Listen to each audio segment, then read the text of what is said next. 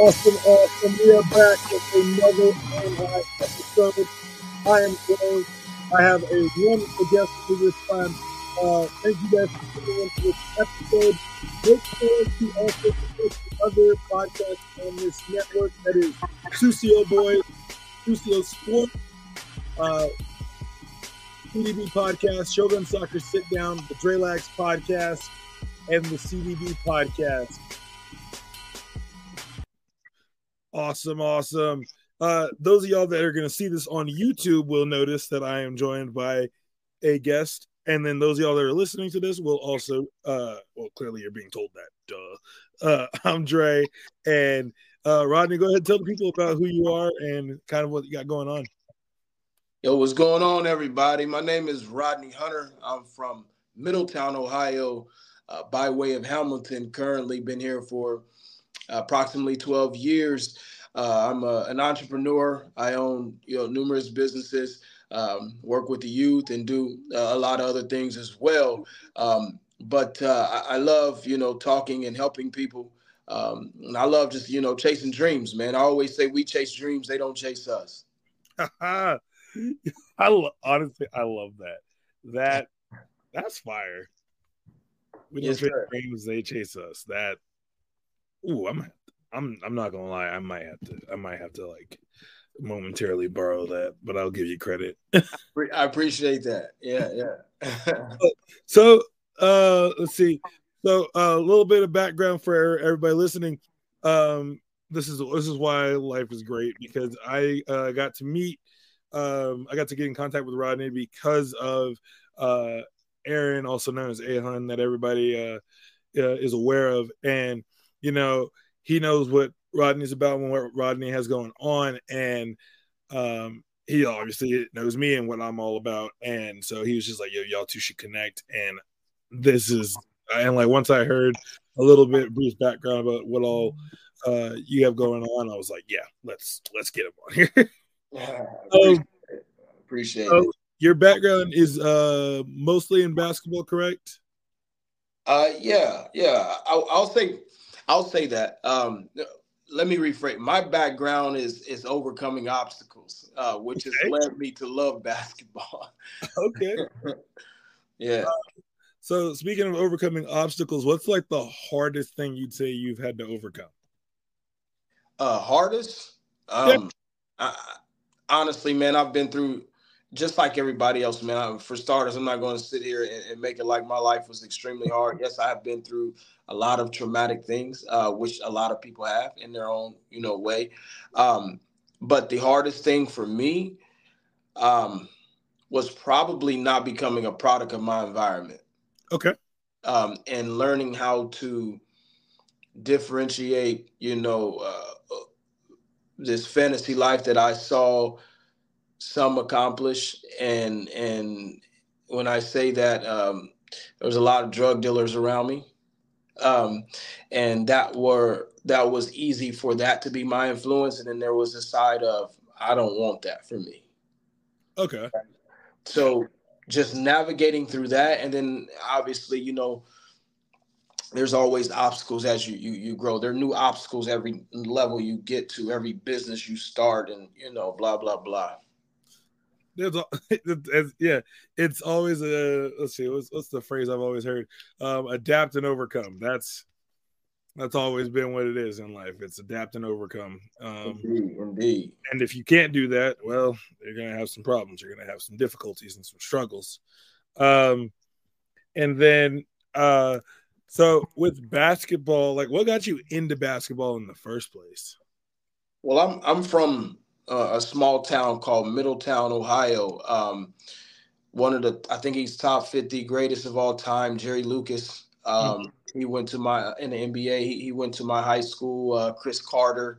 I don't know if you heard of him. He played for the Minnesota Yes, sir. Um, he went to my high school, um, and then you know um, some recent people who've gone on to do some amazing things. So sports is you know we're a small town but we have a lot of talent that comes from our our town right? So naturally you know um, sports was a part of my community in the urban community. That's that's what you're told you do. You you hoop you play football those two things and you know you you try and make it out so to speak right? So i think it was more of a culture thing uh, for for me. It was just a natural uh, thing that helps me gravitate towards it now, what made me stick to basketball? So I played football at first for about mm-hmm. six years, played for about six years, and then you know I started sprinkling in basketball, going to the parks and blah blah blah. And um, my grandparents actually built a basketball court for me behind their home, um, and I was always at my grandparents' house because my mother had me at 14 years old. So um, we, you know, my grandparents raised me a, a, lot or helped a whole lot, right? So I was kind of like their baby. Um, so they they built this this court for me in my backyard, and you know, from there I just always played, and you know, things kind of happened from there. And basketball's always been there for me through every obstacle too. So I like it. So it's giving you that like sense of like consistency, so to speak. Uh, yeah, definitely consistency that I did not experience as a child. Okay. Uh, so would you say, uh, and you can go as like in depth of this as you want to, but would you say like your your um childhood is what gave you like kind of um the drive that you have to reach like the youth and stuff? I think the childhood of everybody, you know, gives them that, right? We all go through something. We all, whether it's good, bad, you know, whatever that scenario is, whatever it is you're going through, you know that's that's what's going to help mold you as a, a, person right? And then what you do with that you know as you get older is totally up to you. Um, but um, my childhood you know between the the drugs the violence the the seeing people get shot and stuff in front of me at age eight and all kind of stuff um, you know and a bunch of different things happen you know along my life um, that you know a lot of people kind of go crazy if they see. Uh, mm-hmm. I would imagine. Um, but those things definitely did mold me um, because, you know, between that and some other things, as I said, you know, they definitely molded me, my mindset. Um, yeah. And my hunger, my my aggression, my determination, my grit. Um, I'm actually been working all morning. You know, uh, I'm at one of my my businesses right now, um, but yeah, man, my childhood definitely, definitely molded me.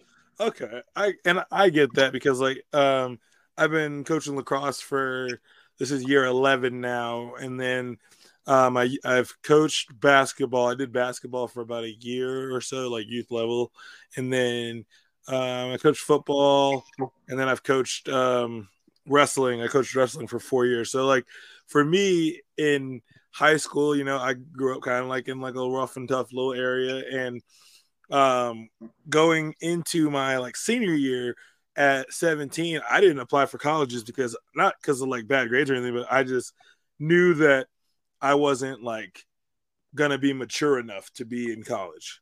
Like I wasn't gonna be ready. Like if I went, I was gonna immediately flounder and fail. And I and I knew that, and I was honest with myself. And but unfortunately, where I was at, nobody was trying to hire you for a job unless you were 18.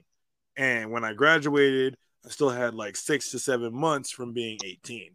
Um, and so it was like, do I want to stay here and get in more trouble? Probably end up being a drug dealer or any of that other stuff. Or do I want to take a chance and like better myself? So I went, joined the Air Force, uh, did all that. And to keep myself occupied, I got into coaching. But the coaches that I had in high school, they impacted me so much that they are the reasons I coach now because I take what they taught me and I try to give that back because I can't repay somebody for the time they invested. But what I can do is make a difference in the lives of someone else. Yes. So I definitely understand your childhood and uh, your upbringing impacting everything. I, I totally get that. Um, so let's see. Another question I had for you um, so as like a uh, when, when it relates to just like basketball, what was your most challenging moment as an athlete playing the sport? Um, for starters, thank you for your services. Oh, yes, sir. Um, my most challenging thing as a basketball player, if I'm being honest with you, I've always been a very skilled basketball player. Mm-hmm. Uh, my most challenging thing is is um, life in general. Um, you know, when I was in high school, uh, I was I was a pretty good ball player, I guess. You know, um, and um,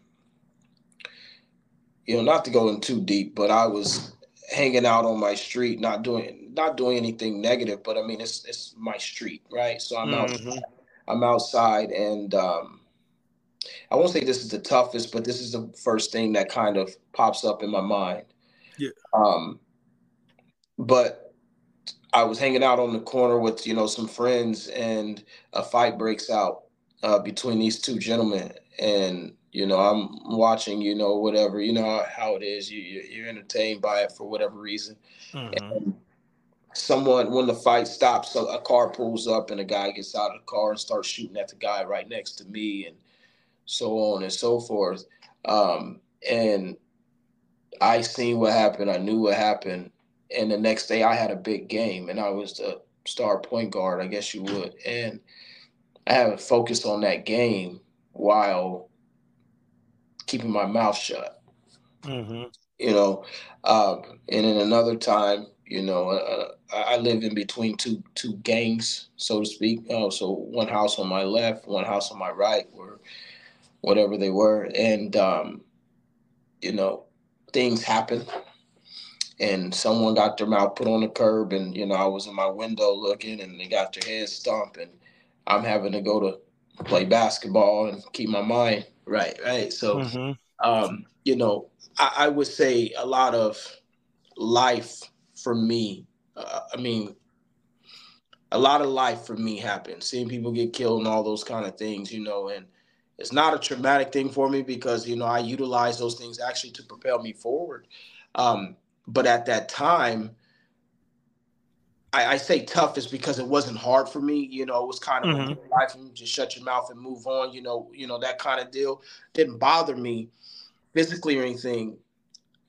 But I think the challenging part was how do I not get into this lifestyle that is bestowed upon me, um, and and and not you know, how, how do I avoid this? Yeah. Right. Because it was literally in my home and all around me. How do I avoid this and stay focused? So I think that was my hardest part for me was overcoming my surroundings. Was carrying like the happenings of the environment around you and like you know not succumbing to it cuz like uh like what year were you what year were you born in? 88. Okay. And so, because like in our society, mental health really only started getting talked about, I'd say like right around the time of like COVID and stuff, because that's when kind of like the focus became on it. And people were like, oh wow, this this stuff actually matters. Like we need to we need to focus on this stuff more. And so like, you know, and then like, you know, both of us and like we we know that like it hasn't always been talked about like in the in the black community as well. And so um, you know, not having like those kind of like resources available or and not being in a society where like it is acknowledged or it is talked about. Like how um how did you how do you, how do you feel or how did you feel like having to cope with all that? Like like were you able to did you talk to anyone about it or did you just kind of keep it all like, like while i was a kid or you mean now? Both as a kid, quite honestly, it was normal. That was life for me. There was that that was normal. I didn't need to talk to anybody. Mm-hmm. Um, you know, now, I mean, as I got a little older, I started writing music, and then I I reflect on life sometimes. You know, I try not to get hung up on things too much, right? Mm-hmm. But I, I've written songs, and you know, I've wrote over and recorded over a thousand songs, and um, I think that's actually how I originally met Aaron, uh, possibly. Um, but um, anywho, um, yeah, I I just write music uh, on occasion whenever I just need a brain dump. Quite honestly, man, I'm I I cope with stuff because I'm afraid of failure. I'm afraid of going back to how I used to live, and not because of the violence. So not what I that was normal. That's life. Quite honestly, it might sound weird. It doesn't affect me at all. Um, if I'm if I'm being real with you, I've never been in a situation where it depressed me. I've never been, by the grace of God, I've never been in a situation where I felt like it slowed me down. Mm-hmm. Uh, I've always been able to turn things into a negative. I mean, uh, uh from a negative into a positive, uh, mm-hmm. and utilize it as fuel. Yeah. So, how do I cope with it? I mean, I, I, can't control what has happened, bro. I, I can't control what I just said to you. It's gone, right? Mm-hmm. I'm only focused on right now. Um, and I don't know if people if that's the right way or not, but you know, I I just move on, bro.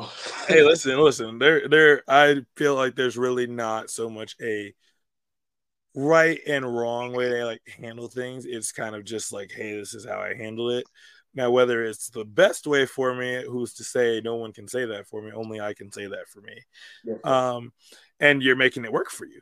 And and you know, and I listen. I I very much commend you for not being affected by that. I mean, and growing up, I mean, I grew up in. Like, I've seen a lot of. I've seen a lot of shit. I've seen. I've lived in some some not too great neighborhoods. Lived in Riverdale, Maryland, Temple Hills, and all that stuff. Mm. Uh, had, probably seen way more than me. Oh, I've seen some stuff. Dude in uh, dude in uh, the apartment above us, he got we straight up got murdered up in the apartment above us, and then the news reporters and stuff were trying to come around and talk to people. They were like, "Hey, we'll we'll blur out your face and identity." And me as a kid, I was like, "No, I'm not saying a thing. I'm still." yeah, it was just you know it's and and in a way, so to speak. Like I mean, it's gonna sound it's gonna sound bad, but like I I'm not affected by the violence and stuff that I experienced growing up.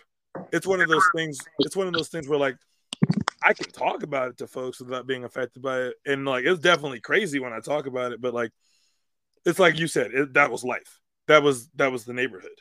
You you can't control what happens to you. You can only control your response to it.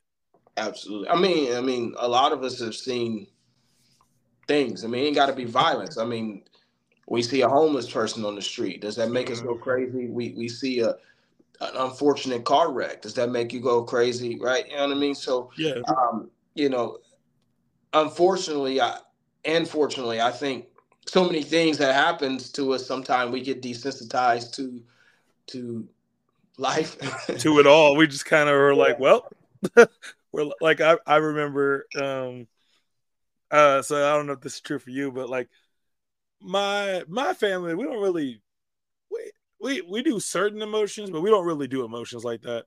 Like we're not the whole like sitcom kind of family. Like we're not. That's not us. Oh, um, it's comical. I love my family. yeah, we're goofy. We're we make jokes. Like, um, we can we can express like we can express being angry, but we can't explain like why about it. And we don't really let the the bad stuff that happens like get us down. We're just kind of like, okay, this is what it is. Let's let's keep going. Make no mistake. Make no mistake. My family is awesome. My family and my community, Middletown, mm-hmm. Ohio. I mean, I love the community I'm here in as well, Hamilton. But I'm speaking of where I'm from right now. My my community, Middletown, Ohio, is a, a small, close knit community. Mm-hmm. Everybody knows everybody, so to speak. Um, you know, uh, we can walk across the street or next door and ask for sugar all the all all the people who who who I said were doing all these different things. I love them all. I still do. Um, I knew them all. Um, I wouldn't change nothing, nothing at all. Like not one single thing at all. We had a great community and my community is still great man. Everybody's at the football game. Everybody's at the basketball game. There's the stupid things that go on but that's going to happen everywhere right? Um, so i don't want to get caught up on and make this about a bad upbringing because i certainly didn't have a bad upbringing. Yeah, I, just, yeah. I just fortunately went through some things and i say fortunately on purpose right so um, you know because it made me who i am today so yeah, man. I, I uh, like this. I like the the sort of. uh I, have always loved calling it this. I, I love the the bulletproof resolve that you have, like referring to it as a bulletproof resolve because it's like, hey man, I went through I went through shit, but that don't define me. I'm gonna keep going. I'm gonna keep pushing. I'm gonna make something out of myself. I, it do define me though. It define me, right? You mm-hmm. know what I mean? You know, people say it don't define me. It do define me. It, it okay. it, it didn't. It defines me because, right? If you think about who Rodney Hunter is right now, and and all that, I own five companies, right? And I wouldn't own not a single one had I not went through everything I went through, the good, the bad, the ugly. Right. So it defines who I am now because that that gave me that grit. It made me relentless. It made me want more. It made me strive for other things. Quite frankly, sometimes when I'm tired, like today, I only slept four hours or so, right? Sometimes when I'm tired, I think there's some kid in my hood who eventually is to realize that I'm from where they're from and they're going to say, I want what he has, right? And if I don't get my butt up and go get it, then they gonna go not gonna get up and go get it. You understand what I'm saying? So, I like that because that's exactly how I am as a as a coach. Like there are days where like you know because I I'm a personal trainer and then I coach lacrosse and stuff, and so there are days where like I sometimes I just don't want to go to practice or I don't like tomorrow we got four games and I'm like oh my gosh got four games and before that I've got to go train at my job and then after that I've got three different um interviews that I got to do and I'm like, oh, like looking on my calendar, I'm like, ugh. But then I'm also like, you know what? That's not the mindset to have because I I always show up whenever I'm gonna show up because it's like you this could be the day that you change someone's life. And someone that was in the same position you were in when you were their age might be needing just the amount of encouragement that you're gonna bring. Might be needing just the amount of coaching you're gonna bring. You're gonna change someone's life today get your butt up, go to where you need to go, do the things you need to do. This is life. Let's go, let's go, let's go grab it by the horns and all that. yes, sir. Yes, sir.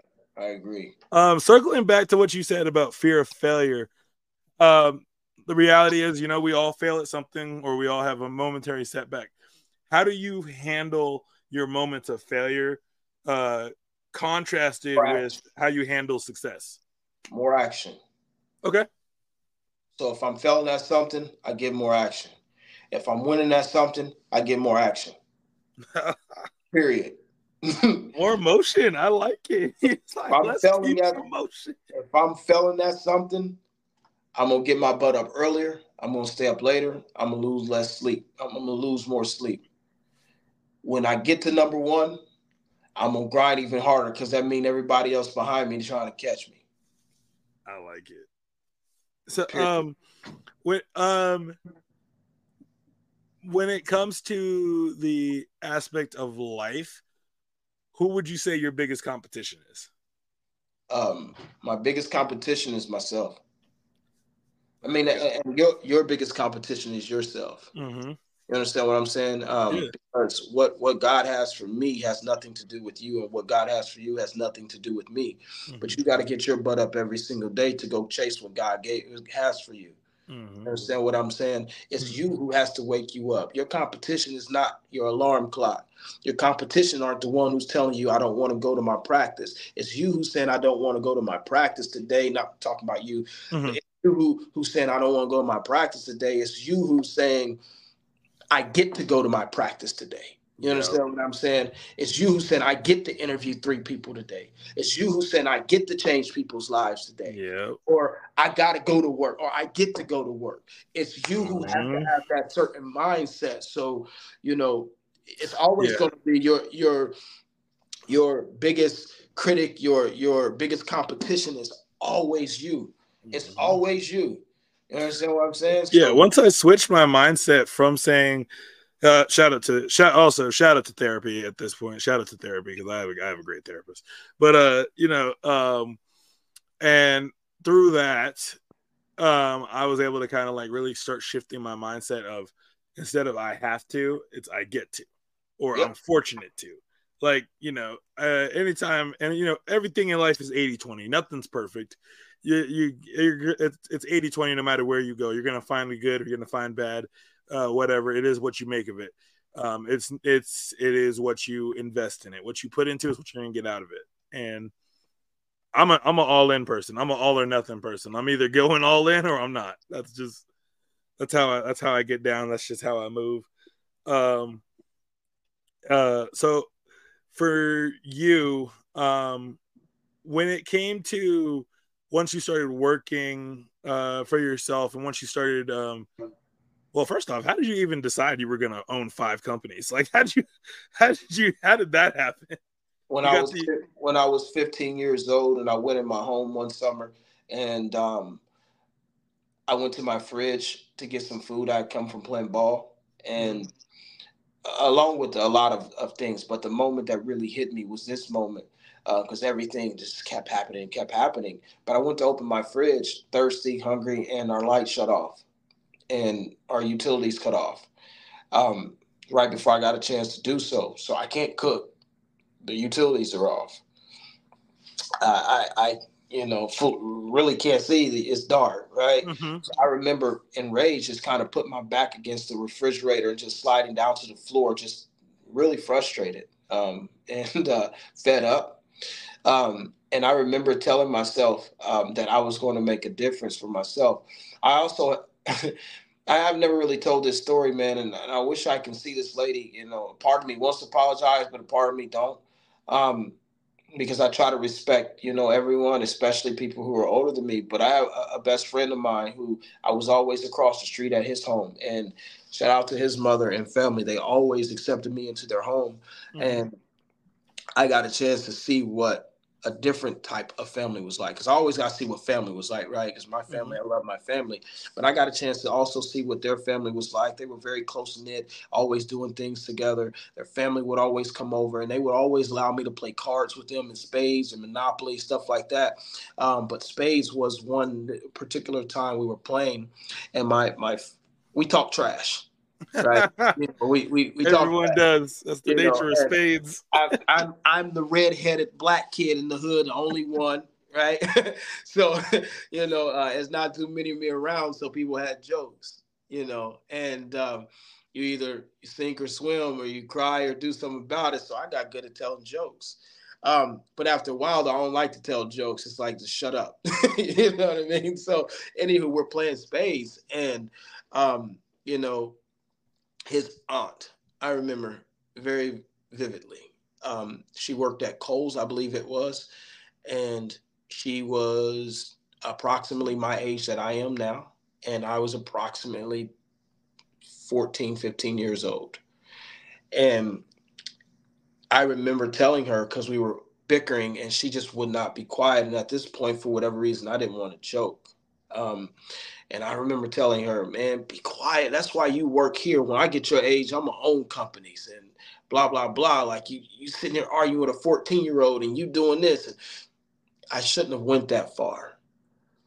But moral of the story is I remember at a young age that I was gonna be here. Mm-hmm.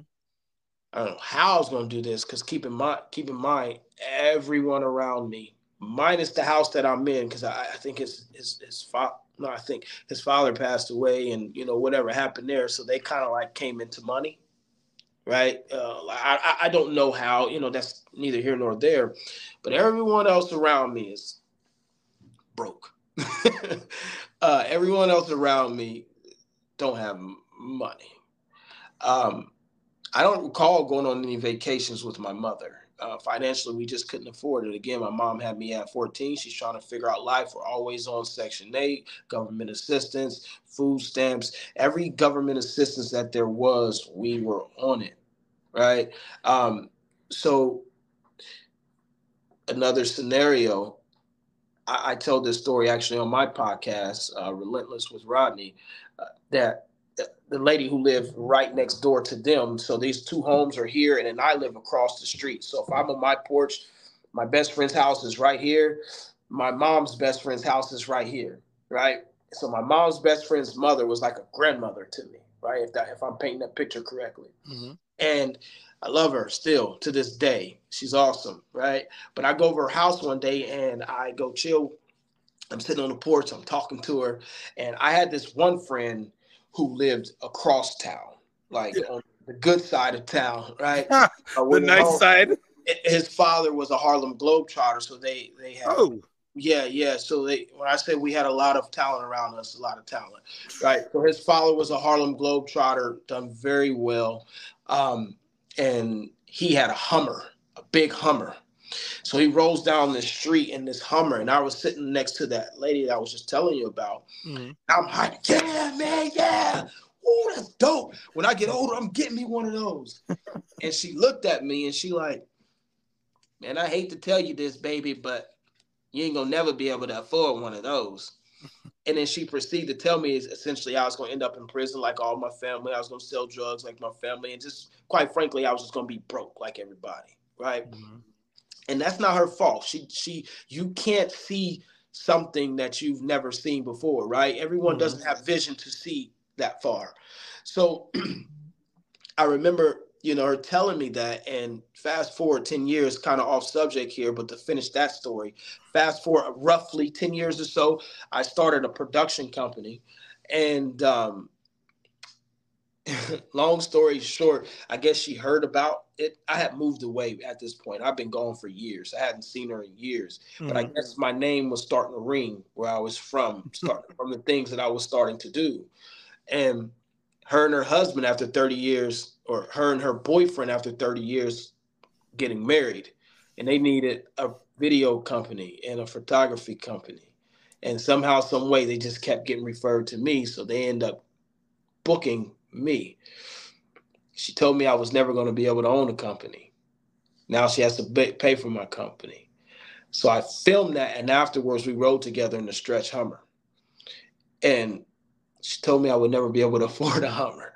I would never own my own business. So, you know, I said all that to say this. I knew at a younger age that I wanted to be my own boss. And quite frankly, I dropped out of college after my first semester because my thought process was my teacher works for somebody else. How are they going to teach me to be my own boss? You know, but I say it like I said, I said all that to say this Never allow someone or your circumstances to tell you who you are. If you don't know who you are, everyone else around you is going to tell you who you are.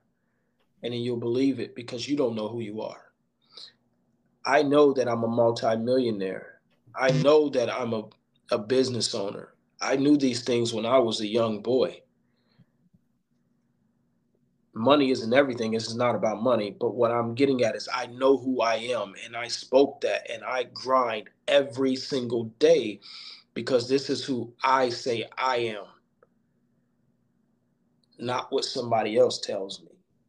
So, you know, I hope that answers your question. No, no it, it, it really does. It really it more than answers my question. Um, so with talking about, you know, the people who told you like no or that you can't do something is there any kind of like resentment or like bitterness for like towards no. them? Like like like no. like is it kind of like of like a hey you didn't believe in me. Nah not at all. Um life's too short. That's that's silly thinking uh, that's that's that's backwards thinking. I'm I'm worried, not worried. I'm focused on where I'm going, not what I've been through. Right? I focus on mm-hmm. where I'm going to, not what I've been through or what I'm going through. Um, you know, so I don't know resentment towards that, um, or anyone else for that matter. But I do want to make people eat their words. I like that. I'm I'm not gonna lie to you, bro. Um, it motivates me, and I won't do it in a braggadocious way or, or or at least I don't try to or arrogant way by any means. But I've been told no a lot. I mean, I've been told no a lot. Um I mean a lot. um but it just it motivates the hell out of me. So if anything, I'm thankful for them. I'm not I don't hold any resentment. I like it. I like I like that because like you know I've I'm in a I've been in a similar spot where you know it's I, I'd say for me and I don't know if you go through this but for me myself personally the biggest thing that I have to kind of deal with is like this like like imposter syndrome type type deal. Because like like uh, a few months back when the uh, Premier Lacrosse League was in town um I was real back and forth hesitant about applying for like press passes because I was like, okay, well, I was like, my podcast hasn't been going that long. We're only like at that point in time, we were only like 10 episodes in. And I was mm-hmm. like, it, I was like, they like, I was like, they're probably looking for bigger named people. And um, Aaron and our friend Sloan and our friend Keys and Jermaine were like, "What do you have to lose? The worst they can tell you is no." And Keys was like, "And a no is not a no forever. It is a no, not, not right, right now. now."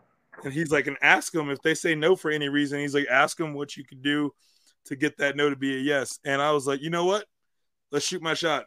And I applied for it, and then like two or three days before the games were supposed to start, um, they like approved me for press credentials. And me, me being me and planning planning to find a way to win regardless, I bought tickets already because I was like, look, if I'm not on the sideline, I'm gonna be in the stands doing what I'd be doing on the sideline. Yes, and uh, they approved me, and so I was like, oh, oh, this is cool. I was literally like, yo, I got approved. I was so happy. And um, I had already I had two tickets though, so I like was able to give my father-in-law and my little brother-in-law the tickets. So they were able to go to the game while I'm on the field. And I'm in there. Now, mind you, I'm 28 years old. I really have only been doing this podcasting stuff for barely even a year, probably like only like seven months, eight months. And um, and I'm in I'm living my dream. I'm sitting here at, at a post game conference talking to these lacrosse players and coaches that I see on TV.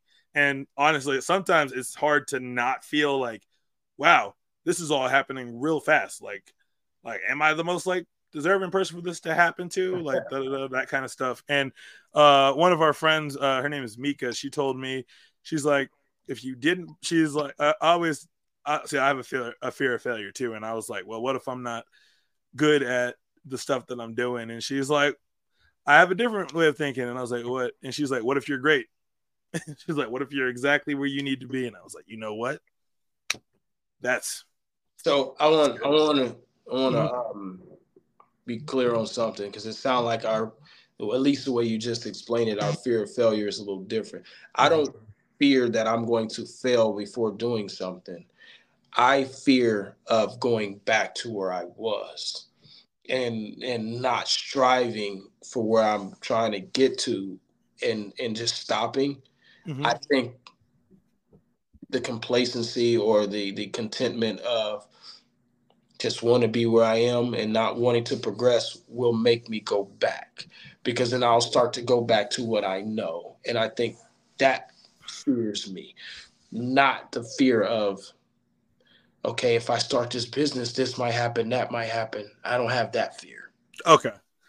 See, I got I got freaking I got real bad anxiety, so I'm worried about everything all the time. I'm always but you know, I do what my grandma says, I pray on it.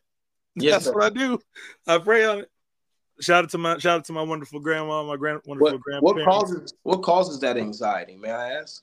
Um a lot of it is really related to my so uh nine years back just about i had a pretty traumatic car accident this is how we discovered i have epilepsy but i i legit almost died and the and i was supposed to have three other people in the car with me that day and uh one person literally got called that they didn't have to go to work right, right as we were getting in the car. One person left an hour after us and then one person got told they were just working on base. And our friend that left an hour after me is the one that saw my car. But like you know like when you i i do not know what was going on but all i know is i was like it was like my it was like my eyes were open but i was not awake. And i heard heard a voice tell me it's time to wake up and i wake up in the hospital and the doctor was surprised that i was awake and all that stuff but like dealing with the trauma from that what, accident. What voice, what voice, was that? Just to be clear, was that like a oh. person that was there or a God? It was definitely God. Okay. definitely God, because wow. nobody else was there. It was just me. Like it was crazy. I was in. I was very much in an in between space. Like, I like, there's no other way about it, and I don't really care if anybody that hears it thinks I'm crazy or I'm full of smoke. But like, low legit, I was awake, but I could not. Like, my eyes were not physically open I was just in it was just total darkness and a voice told and God's voice told me it's time to wake up. And I wake up and it, the doctor walks in and he's like, "Oh, he's awake." And he's all catching me up on everything. He's like, yeah, he's like the truck slowed down at the right amount at the right time because if it hits you going any faster, we wouldn't be talking. And he's like, but you know, your left shoulder got knocked out of socket. We put it back in while you were unconscious. You're gonna have a bad concussion for about three weeks, but hey, you're alive, man. And I was like, I'm sitting in the hospital like this is a lot at once, but okay. That's amazing, bro. That's an amazing story. That's a, a great testimony, uh, quite frankly. It, like every like you know how they everybody says like perfect execution. Everything that had to go right in that scenario went right. That truck slowed down, went from going 60 to 55. It hit me on the passenger side, not the driver's side. Um, my because of the seizure, my muscles were all was all flexed and tense, so my body couldn't contort or anything else worse than it did. The the my friend that left after me is the one that saw my car. He knew all my information. He knew who to tell the paramedics to let know and who to contact. He was able to relay the information. Wow. And and and they put they put my shoulder and stuff in while I was unconscious, so I didn't have to deal with that horrible experience.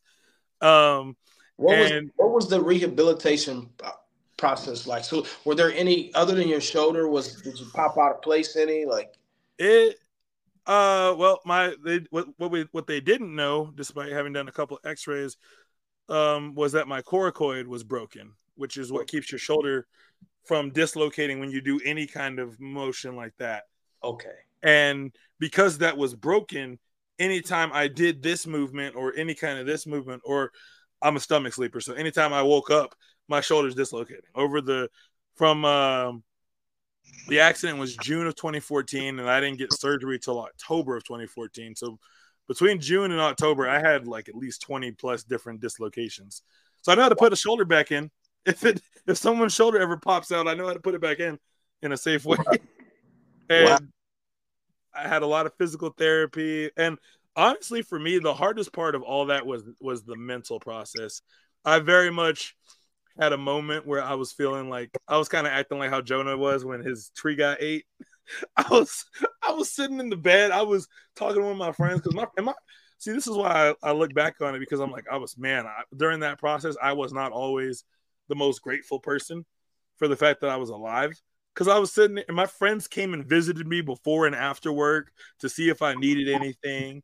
One of my look look I didn't have use of my arm so like basic hygiene was hard sometimes. And you know, I had friends that like weren't like weird about like helping me out with that. Like it was it was just like they were cool. And and my grandparents lived an hour away and they drove down and brought me groceries because they knew I couldn't drive to go get them anything. Um, I had coworkers that took me to all my doctor's visits and stuff. So I had I I I would needed to be more grateful than I actually was at that at some moments. And one of my friends I was so mad. I was just like, I was like, man, I was like, it's so inconvenient not being in this sling and not being able to to like do X, Y, Z or whatever. And like he just he threw his game controller down and he's like, he's like, You're an idiot, you know that? And I was like, What are you talking about? He's like, he's like, you could have been dead. He's like, we all were go were like expecting to get told that you were dead. And you are alive and all that ha- that happened is that you can't use your left arm. Big freaking deal. You are alive, so you need to stop it. And I was like, okay. I was like, okay. Amazing friends you got there. Uh, that's see if you for anyone listening, if you don't have friends that are that are not afraid to check you when you're in the wrong, you need to get new friends. because that's I've I've been fortunate to have good friends like that. Now, now, now, is that friend someone who's been around for since childhood, or someone a friendship you developed? Met him in the Air Force. in the Air Force. I, I, like to. I jokingly call myself a unifier of people because I make friends everywhere I go. I, I always freak, I always laugh and I tell people I'm like, look, if you don't if you don't like me, that's cool because I sh- I assure you, eventually you will.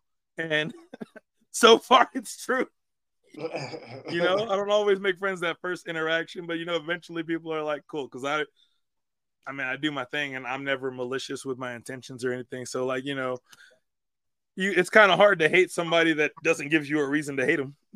you so is is after you know this this this scenario happened with you, um, is that what got you into personal training and, and training people? Um, it's more like so I was coaching prior to the accident, and like I was, I was, I you know I was eight, I was 19, 18, 19 at the time, and we had we had just lost our our state championship game, and I felt so bad. I put I put that all on myself because I was like, I was like, man, I told those boys we were gonna win. I I told them all this. I let them down. I was like, you know what? Maybe I'm not. Maybe coaching's not for me. I'm I'm done. I'm not gonna coach basketball. I'm not coaching lacrosse. I'm not doing any of this. And while I was recovering in my bed, I was like, all, all I really had to look at was my frames of. I had like different frame photos of me with the kids that I coached, and I was like, mm, I can't walk away from this yet. I, I gotta. I was like, uh, not even gonna lie. Selfishly, I got back into coaching for myself. I had to prove to myself that I could still do this or that I was good enough as a coach, and it ended up being a a lesson because we when I when I got back to coaching, we ended up winning the championship that year, and then I was like, okay, I had a really good team. Maybe I got lucky. Maybe this is a fluke. Maybe this is still like on some like maybe I just benefited from having a good team. And then I was like, let's let's go back one more year. And I did it in 2016 was where I grew and was what made me, I'd say that's what made me the trainer and the coach that I am today because 2016 did not have the as skilled team as I've had in the past. That team started out 0 and 5. and I had told them on day one we were going to be in the championship game. But I still believed that. And I told them that all the time.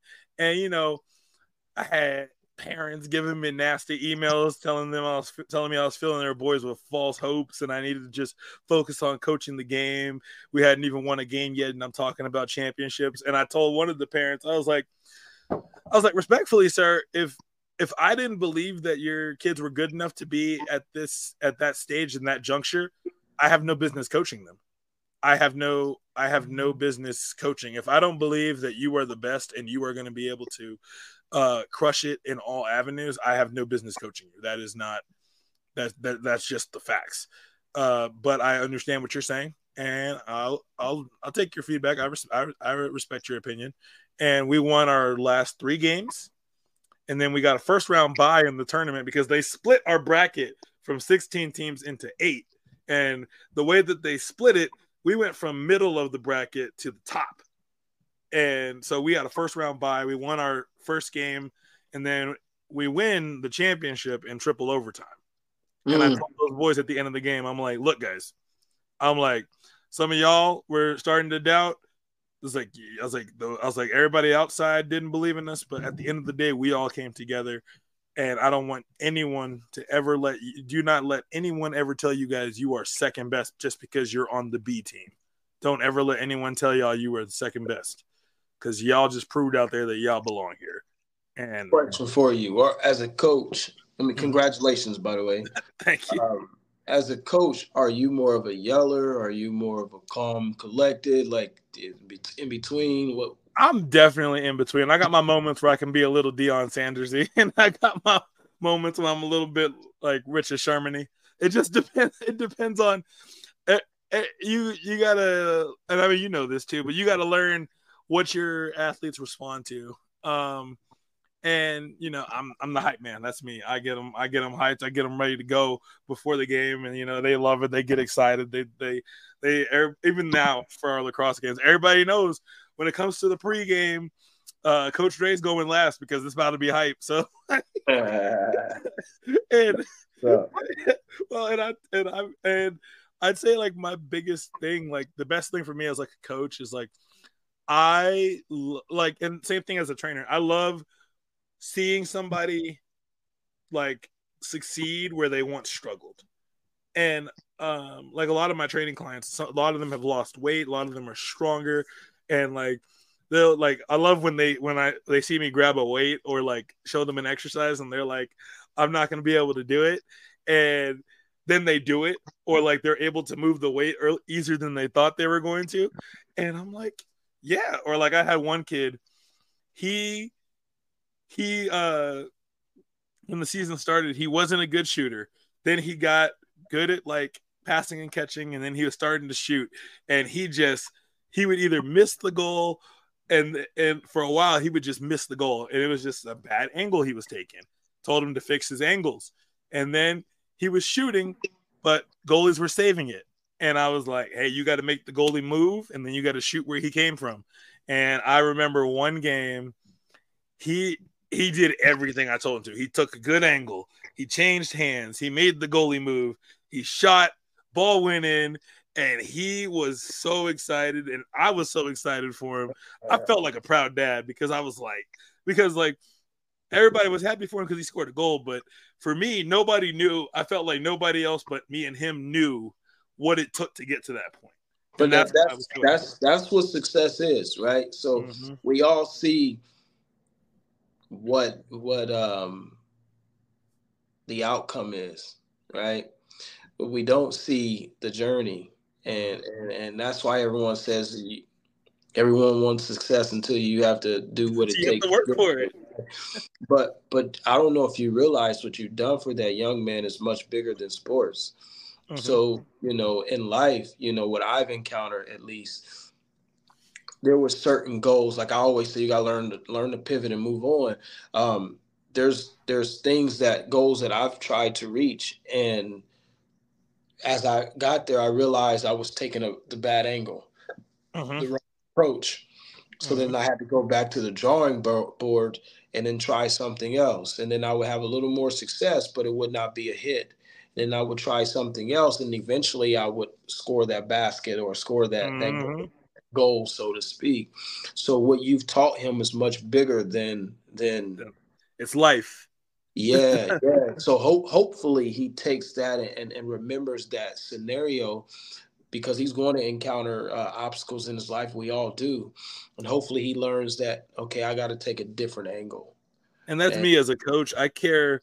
I, t- I tell them all this. I, I tell I tell all the players. I'm like, I'm like, man, I could give two squirrel farts how great of a uh, athlete you go on to be. Do I want you to reach the?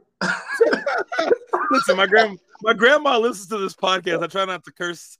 oh, but, uh, but, uh, but I'm like, look, I I I do not give I I do not give an iota how how many goals you can score in your career. I really don't. For me, I care more about who you are off the field. I care more about who people see you as. I care more about, and I tell everybody, I'm like, character counts always. If your character is good, nothing else about you matters because you're going to have good character, which means you're going to make the right choices. You're going to make the right decisions. If your character is bad, all the other accolades people want to give you do not matter because Indeed. at the end of the day, your bad traits are going to show up at some point. People can only hide who they are for so long Indeed. before the real them comes out and I'm like, if if I make just one of y'all a good person in life, I make you a good husband, a good employee, a good friend, a good person, then cool. I've succeeded. I've done my job. but yeah, and that's that's just that's just always how I've been. Like I char- character is what counts. And my um my grandfather who passed this year, that was something he always told me was we do the right thing because it's the right thing to do, not to get some reward or get something out of it. And he always told me that we help people when we can, uh, because we can. And uh, sorry, it's still a little hard talking about him for me. As a, my dad was never around, so like you know, he was basically the only father I ever had. So like, it's still his death still hit me pretty hard. But um, yeah, I remember one time um, I didn't want to go volunteer to um, give out stuff to the homeless folks with our with our youth group because like I just didn't want to do it. I was like, it's cold, I don't want to do it. And he's like, he's like, he's like, no, we're going. I was like, we and him and my grandma, they had us put our winter coats on. And uh hold on. Hold up. Let's see, give me one second. Yeah, but they they put their uh, winter coats on, and we went down downtown Denver, and we were out there with church youth group, handing out stuff. And it's one of those things where like they could have easily just told me, "No, you're going," and they could have like sent me out there with them, but they went out themselves with me, Yes, sir. To to do it, and that's that's just something that's always stuck with me. So, you know, I try to be, I do my best to be a better person than I was the day before, and if if I change one person's life along the way, cool, cool. Indeed, indeed. Um, uh, last few questions before we wrap up because I do got to go train some clients. Um, uh, when it comes to um, like from a uh business perspective, um, what would you say is like the why for you or like the end goal?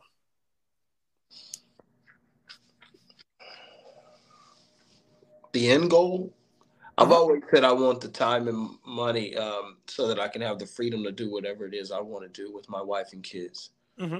Um, I don't need all of the riches by any means.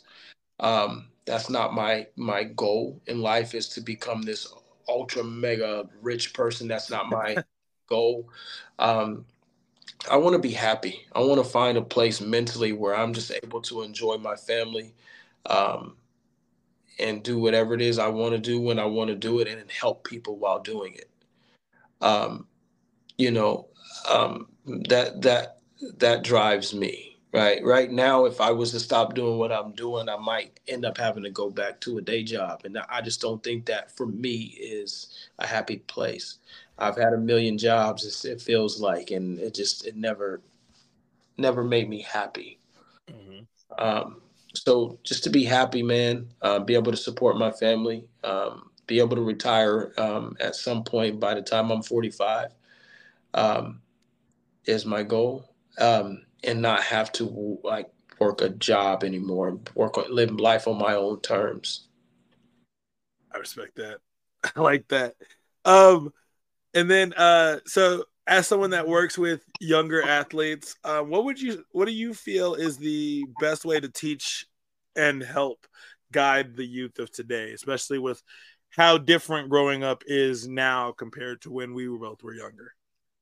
Um, I can't speak about you know how things were when you know growing up for you know everyone because my client base, mm, my people who gravitate towards me thankfully um, i don't want to say client base i don't like making people feel like they're less than you know loved here mm-hmm. uh, but the people you guys serve there we go. yeah the people i serve and the people i work for and let's put it that way because make no mistake our clients we work for them right mm-hmm. um, they all come from different walks of life and i've had people from our radius drive to me consistently. And, you know, I have over 20 AAU teams. I have, I've trained hundreds and hundreds of kids, and I've trained thousands of ball players um, from all different walks of life. So I think for me, just learning how to get through to those kids individually and learning those kids and figuring out when to be tough, when not to be tough, um, when to be a bit more encouraging, when to learn how to read their body language, uh, reading their body languages so it can let me know if I can do a little bit more here or if I should pump the brakes a little bit. So for me, I think meeting them at where they are right now and learning how to adapt to that um, their circumstance is is important. I hope that answers your question. No, no, it does. It does. It does for sure. Um, and then um, one of these last few questions. Um, I know you're you're you're definitely like a, a forward a forward progressive person. You're not you don't, you don't really look back. Um, but if you could talk to a if you got a chance to have a conversation with a younger version of yourself, which version would you talk to and like what would you say? Um, man, that's a great question. Was this on one of the questions you sent me? Uh no, I'm kind of. no, I, I, honestly I didn't read them because I, I wanted to be authentic. I didn't yeah, yeah, yeah. rehearsed. Uh, I didn't read them on purpose so that I can just have a genuine conversation. Oh, yeah. No, um, those questions are just guidelines for me. I don't always read all of them. no, no, no. That's that's awesome. Uh, but when I speak to an old, a, a, younger version of myself? Man, I don't even think I would speak to to my older, my younger self. Man, um, when I was 12, I found out that a gentleman named Rodney Hunter was not my father. I found out that someone else was my father. Um, and I, I went through a period in my life where I just buried myself in basketball. I, I, I don't know, bro. Like I, that's a tough question because I, I don't I don't think about the the past mm-hmm. like that, bro. Like what would I, I? I can't change anything. If I if I go back and talk to my old self, then it wouldn't be like how it is now. Oh no no no! This is this is a question. this is like you're talking to your younger self, and it doesn't affect anything.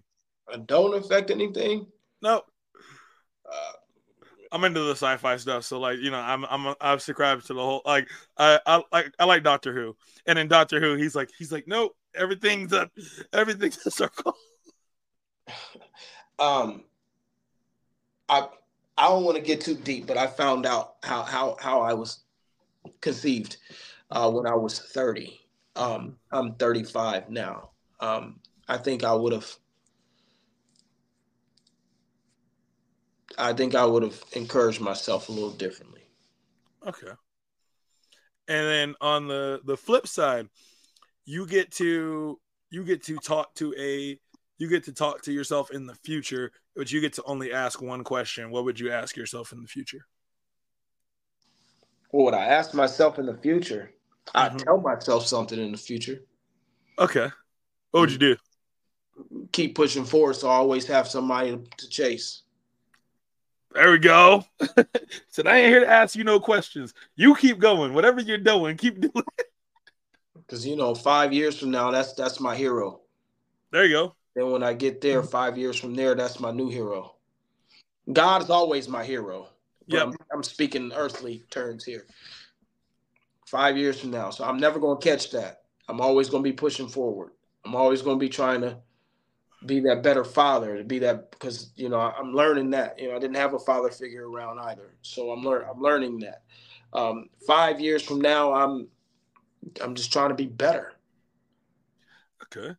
And then for the uh for the youth out there that like you know don't have the benefit of getting to uh work work uh work um with you, what is the biggest advice you'd give to um, younger uh, athletes? Honestly, just younger kids in general that may get to hear this. What is the what is the biggest advice you give to them? You owe you. Your coach don't owe you nothing. Your, your the school you want to go to don't owe you nothing. Your mom don't owe you nothing. Your dad don't owe you nothing. Your friends don't owe you nothing. You owe you. If you want it, you got to go get it.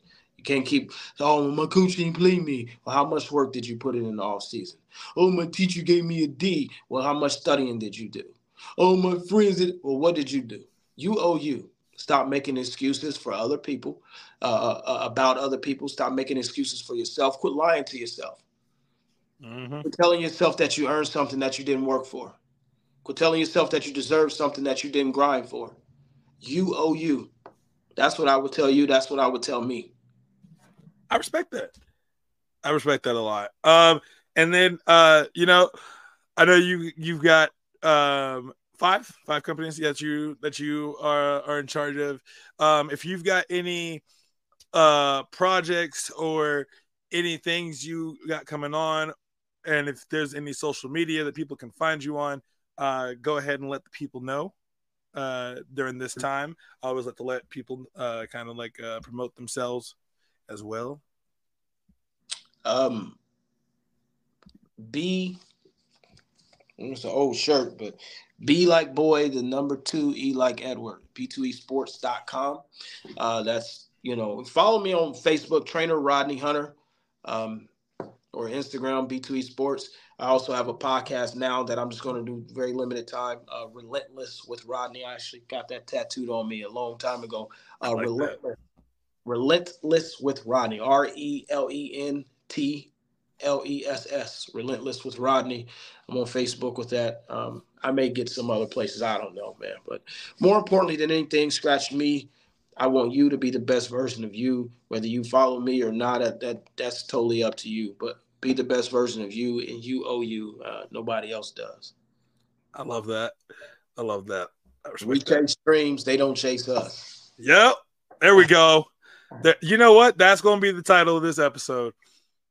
we chase dreams, they don't chase us. That's gonna be. You got you. Gotta make sure you do the quotes, and that that's my my exactly. My I've been using for years now. don't worry, don't worry. We gonna give you credit. oh man, you, that's that's that's fire. I, in fact, uh, I am writing that in my episode notes. Um, yo, so many people are about to, you're about to get a plug for in like the next few episodes of these when I say it. I'm gonna be like, we chase dreams, they don't chase us. Or as the great Rodney Hunter said, we chase dreams, they don't chase us. I, I kid you not.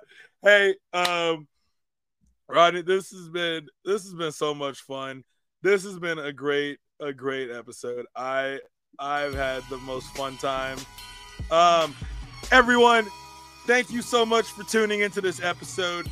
Uh, please go support the other podcasts on the network. So the Sucio Boys podcast, Sucio Support, uh, Aim High, Rod Banks, Four Corners of Commentary, Shogun Soccer Sit Down, uh, the Drelax podcast. I'm Dre. I'm getting up out the way. Remember, takes three seconds to be a good person. Life is short. Don't fill up on bread.